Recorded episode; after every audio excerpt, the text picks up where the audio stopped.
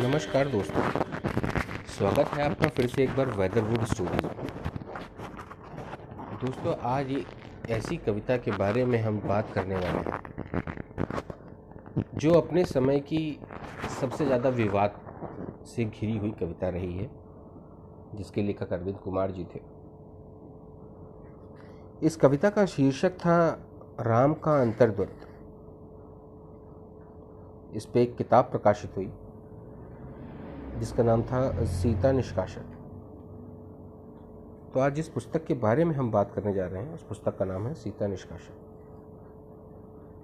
इसके कई पार्ट मैं आपको दूँगा, और इसका पहला पार्ट आज मैं जो आपके सामने लेके आया हूँ, उस पार्ट का नाम है प्रकथन। तो आइए, बिना किसी देरी के शुरू करते हैं इस पुस्तक वाचन। प्रकथन। हिंदी मासिक अक्टूबर 1964 के पाक्षिक। सरिता के जुलाई उन्नीस सौ सत्तावन अंक में श्री अरविंद कुमार द्वारा लिखित। कविता राम का अंतर्द्वंद शीर्षक से छपी थी। इस कविता ने दिल्ली में छपने वाले हिंदी तथा उर्दू के आर्य समाजी अखबारों में हलचल मचा दी थी। ये अखबार सांप्रदायिक भावनाओं को भड़काने का मौका ढूंढते ही रहते थे।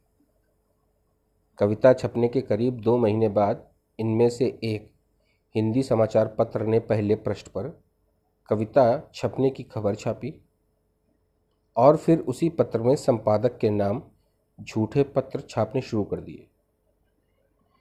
इसके बाद कविता के विरुद्ध सुनियोजित प्रदर्शनों की बाढ़ सी आ गई।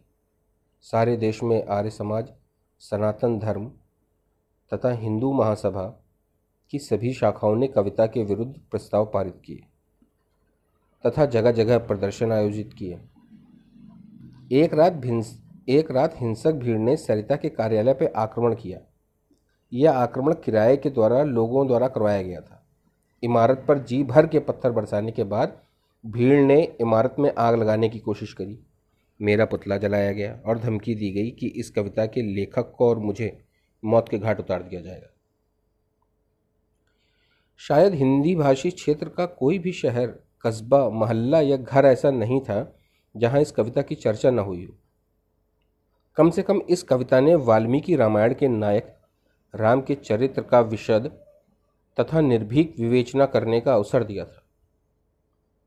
आश्चर्य की बात तो यह थी कि तथा कथित संगठित हिंदू विचारधारा इस कविता के विरुद्ध थी, जबकि व्यक्तिगत स्तर पर हर वर्ग क्षेत्र और श्रेणी के लोग सरिता तथा उक्त कविता के पक्ष में उठ रहे और आर्थिक मदद के प्रस्तावों की झड़ी भी लगा दी थी। दिल्ली प्रशासन ने सरिता के उक्त अंग पर प्रतिबंध लगा दिया और मुद्रक तथा प्रकाशक होने के नाते मुझ पर तथा लेखक लेखक पर भारतीय दंड संहिता दो सौ पंचानवे ए के अंतर्गत नई दिल्ली के रेजिडेंट मजिस्ट्रेट के कार्यालय में फौजदारी का मुकदमा दायर कर दिया। सरकारी गवाहों में मुख्य थे श्री नरेंद्र, संपादक दैनिक प्रताप उर्दू और दैनिक वीर अर्जुन हिंदी। श्री रणवीर, संपादक दैनिक मिलाप उर्दू। स्वर्गीय पंडित गोस्वामी गणेश दत्त जी। अध्यक्ष अखिल भारतीय सनातन धर्म सभा। इनके अतिरिक्त सनातन धर्म सभा तथा आर्य समाज की कई शाखाओं के बारह अन्य प्रतिनिधि भी सरकारी गवाहों में शामिल थे। भारत में अंग्रेज़ी राज तथा गीता और कर्म के प्रसिद्ध लेखक पंडित सुंदरलाल, आर्य समाजी विद्वान तथा वरिष्ठ पत्रकार पंडित सत्यदेव विद्यालांकर, प्रसिद्ध क्रांतिकारी तथा पत्रकार श्री ममननाथ गुप्त अखिल भारतीय सनातन धर्म महामंडल के सचिव पंडित रामेश्वराचार्य शास्त्री बचाव पक्ष के गवाहों के रूप में न्यायालय में उपस्थित हुए। उन्होंने कहा, जो कुछ भी श्री अरविंद कुमार ने कहा है, वो राम कथा की परंपरा में विद्यमान है। श्री अरविंद कुमार ने भी अपने बचाव में एक विस्तृत लिखित बयान दिया। रेजिडेंट मजिस्ट्रेट ने दोनों अभियुक्तों को दोषी माना और निर्णय दिया कि दोनों पर ढाई ढाई सौ रुपये का जुर्माना। जुर्माना दे न देने की स्थिति में दोनों को दो महीने का कठोर कारावास। दिल्ली के अतिरिक्त जिला सेशन जज के न्यायालय में अपील की गई, जिन्होंने अभियुक्त श्री अरविंद कुमार द्वारा लिखित रूप में दिए गए बयान को स्वीकार किया और दोनों अभियुक्तों को बरी किया। पाठकों की ओर से इस पूरी व्याख्या की काफ़ी मांग की गई। महसूस किया जा रहा है कि यह व्याख्या मात्र न्यायिक बचाव के लिए तैयार किया गया साधारण बयान नहीं है। इस महत्व से कही ज़्यादा है। शायद यह रामायण के किसी भी अंश पर की गई पहली निर्भीक व निष्पक्ष व्याख्या है। हाँ यह निश्चित है कि इस व्याख्या की एक सीमा है और इस सीमा की वजह यह है कि यह बयान एक निश्चित उद्देश्य की पूर्ति के लिए किया गया था। निश्चित ही रामायण का इससे ज़्यादा विस्तृत और संपूर्ण अध्ययन अपेक्षित है। अतः पाठकों की भावनाओं का सम्मान करते हुए हम उक्त कविता पर उठाई गई विभिन्न आपत्तियों का सटीक उत्तरों के साथ विवेचन इस पुस्तक के रूप में प्रकाशित कर रहे हैं। साथ ही मूल कविता राम का अंतर्द्वंत भी उद्विग्न कर रहे हैं। ताकि पाठक स्वयं उसका मूल्यांकन कर सकें। लोगों के कहने पर सीता को घर से निकालते समय राम का मानसिक अंतर्द्वंद ही कविता का विषय है। विषय का निर्वाह पूरी तरह मनोवैज्ञानिक ढंग से किया गया है और कथा वस्तु का चुनाव मुख्य रूप से वाल्मीकि रामायण से किया गया है। कविता नाटकीय आत्मसंवाद शैली में लिखी गई है। यह आत्मसंवाद उस समय का है जब राम सीता को घर से निकालने का निर्णय ले रहे होते हैं। इसके अंतर्गत राम सीता के साथ या उनकी याद में बिताए दिनों को याद करते हैं और इस निर्णय पर पहुँचते हैं कि वो सीता को बहुत प्यार करते हैं। पर सीता के सतित्व के संबंध में उठे अपुष्ट संदेहों ने उनका जीना धूवर कर दिया है। इस कविता के कुछ रोचक तत्व हैं, जो कुछ इस तरह हैं कि इस कविता का विरुद्ध चल रहे आंदोलन तथा मुकदमे के दौरान कुछ रोचक तत्व सामने आए। हिंदू संप्रदाय ने, हिंदू संप्रदाय के नेताओं में से कोई भी रामायण की कहानी से परिचित नहीं था। उन्होंने स्वीकार किया कि वे रामायण की कहानी से पूरी तरह परिचित नहीं। इनमें से कई तो दिल्ली तथा उत्तर भारत के प्रसिद्ध मंदिरों के ट्रस्टी भी थे। इन्होंने न्यायालय में अपने बयान में अपना अज्ञान स्वीकार किया। इनमें से दो तो दिल्ली के अखबारों के जाने माने हिंदू संपादक थे। लगता है अब आर्य समाज की जीवन शैली और उसका आदर्शवाद बीते दिनों की बात हो गई है।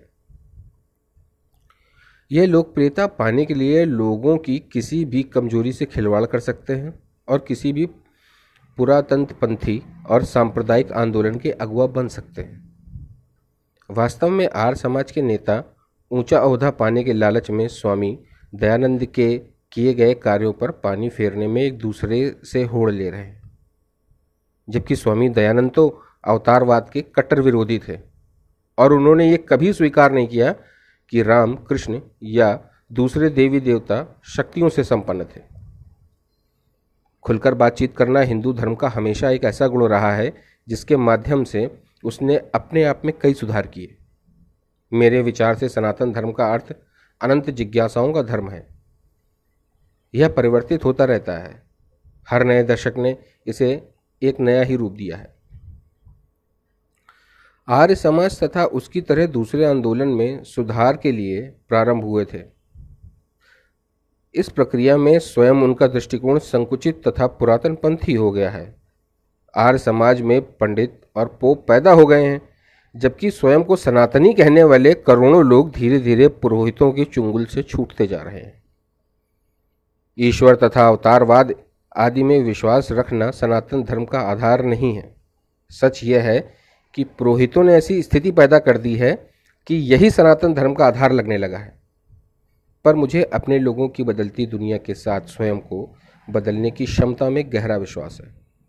राम का अंतर्द्वंद, जैसी कविताएँ, या इस पुस्तक का लेखन, प्रकाशन मेरे इस विश्वास की पुष्टि करता है। मुझे विश्वास है, अंत में सनातन धर्म की आत्मा मूल जिज्ञासा अंधश्रद्धा पर विजय प्राप्त करेगी और लोग बीते युगों के विश्वासियों तथा रूढ़वादियों को त्याग कर हिंदुओं तथा हिंदुस्तान को वो स्थान दिलाने में, वो स्थान दिलाने का प्रयास करेंगे, जो दुर्भाग्यवश अब तक हर तरह के लुटेरों, गुलामों, गुंडों और व्यापारियों को 2000 से भी अधिक वर्षों तक गुलामी में रहने की वजह से उन्हें प्राप्त नहीं हो सका है। हम लेखक तथा प्रकाशक Reverend Father Camille Bulcke Shri she S Rajagopalachari doctor Kanhaiya Lal Manik Lal Munshi, doctor Rangeya Raghav, Shri Suresh Ram स्वर्गीय Shri V V S Aiyar तथा अन्य उन सभी विद्वानों का हृदय से आभार प्रकट करते हैं, जिनकी पुस्तकों से इस विवेचना का विस्तृत उदाहरण लिए गए। तो मित्रों, ये पुस्तक सीता निष्कासन का प्रकथन था। इसके बाद राम का अंतर्द्वंत वो विवादों से घिरी कविता आती है, जो मैं आपके लिए लेके आऊँगा दूसरे एपिसोड में। तब तक आशा करता हूँ आप सब स्वस्थ होंगे। मिलते हैं फिर दूसरे एपिसोड में। धन्यवाद।